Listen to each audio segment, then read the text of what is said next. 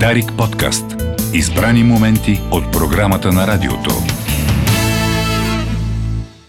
Благодарим на Дени Стоянов, който фотографира нашия гост, за да го видите после на сайта ни Дарик Радио БГ. Аз казвам добър ден на Кремена Димитрова, която е вдъхновител, така се разбрахме да я представим в случая, на коледните чудеса. В частност ще говорим за сборника Коледно чудо, а, една антология на чудесата.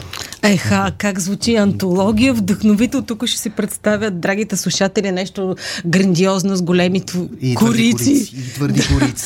което става и за самоотбрана, но това всъщност е едно симпатично малко сборниче с 13 разказа на 13 мои приятели, мога да ги нарека, и тук няма нищо случайно, които са посветени на чудото на коледа. А защо съм вдъхновител, защо държах така да ме представите, не е от някаква излишна нескромност, защото аз нямам никакъв опит в това. Нямам никакъв опит в правенето на сборници. Аз съм обикновен читател, който, айде да не е обикновен, запален читател, който знае какво не иска да прочете и какво иска да прочете. И в години наред четене забелязах, че по коледа издателствата бълват книги, които са за коледа. Тоест книги, които кампанийно да се купуват и продават по време на коледната кампания и на коледния панаир. И след това какво ги правим тези книги? Защото до година излизат следващите. Чакаме други. Великден с тях. Да. Не, в смисъл, следващата коледа пак същите книги ли ще четем или ще четем нови коледни, които пак ще се произведат и тук убиваме едни гори, едно чудо, а в крайна сметка, нали, идеята на книгата а, е да дадем някаква мисъл, да дадем някакво вълнение, да дадем някаква емоция, която няма значение по кое време на годината се появява. Коледа а, е време, когато ние сме в очакване да се случи нещо специално, само че това специално го правим ние, нали така? И затова задачата, която дадах на тези мои колеги, приятели, автори и чудесни писатели, беше да дадат своя отговор на въпроса какво е чудо. Пък ако това чудо се случва по време на коледа, още по-добре. И в крайна сметка се получиха много интересни 13 отговора.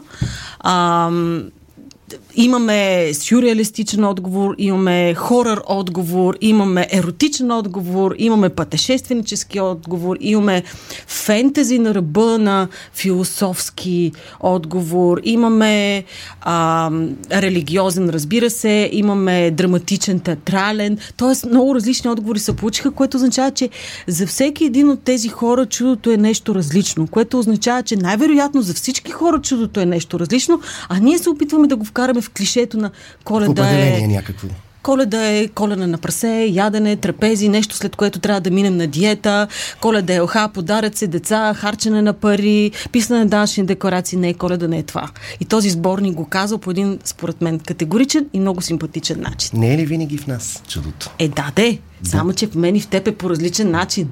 А как са подредени там? Има ли някаква закономерност? Следват ли?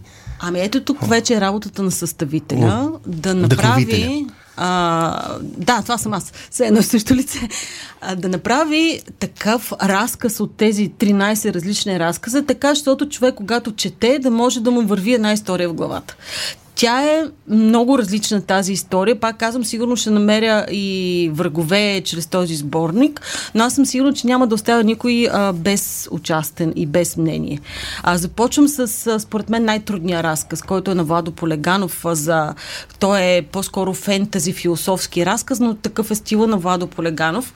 Той, според мен, обединява цялостната концепция на сборника и тя е, че чудото е божествена искра, тя е импулс, тя е нещо, което е метафизическо.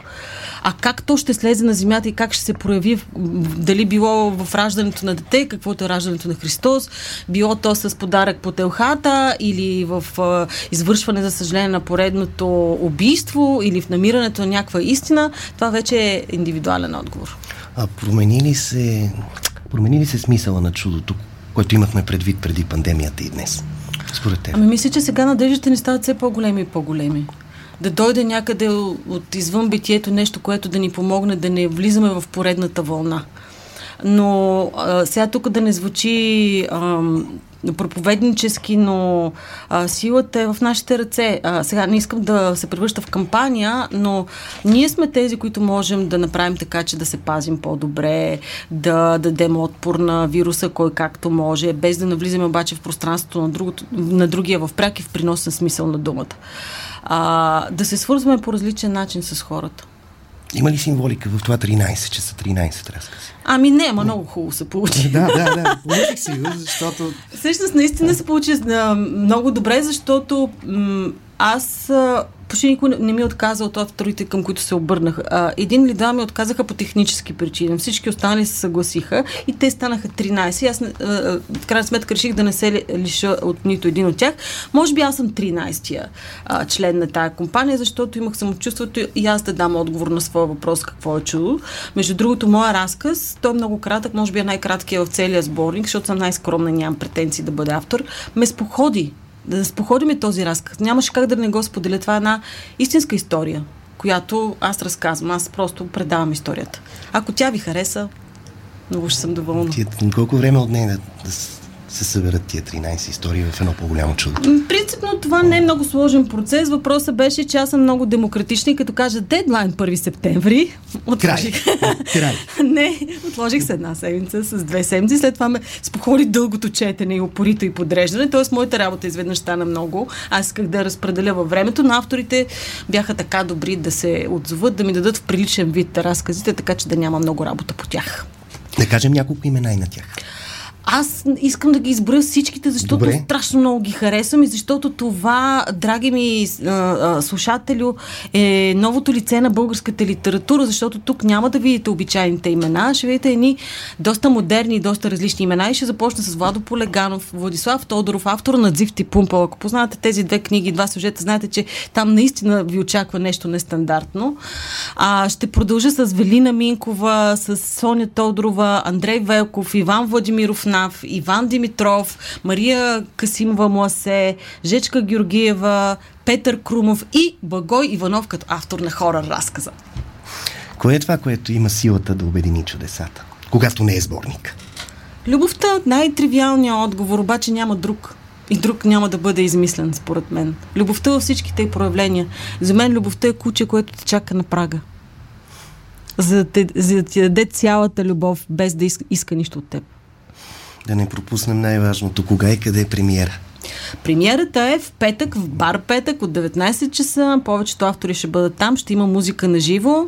Спазваме всички противоепидемични мерки. А, книгата ще се продава на място. Може да вземете автограф, от който искате автор. Може и от мен като вдъхновител. Ще си поговорим за чудесата и се надявам да се заредим с доза оптимизъм и надежда. Има защо. Имаме и нужда. Твоето послание към всички, които ни слушат. Хора, обичайте се и се свързвайте помежду си.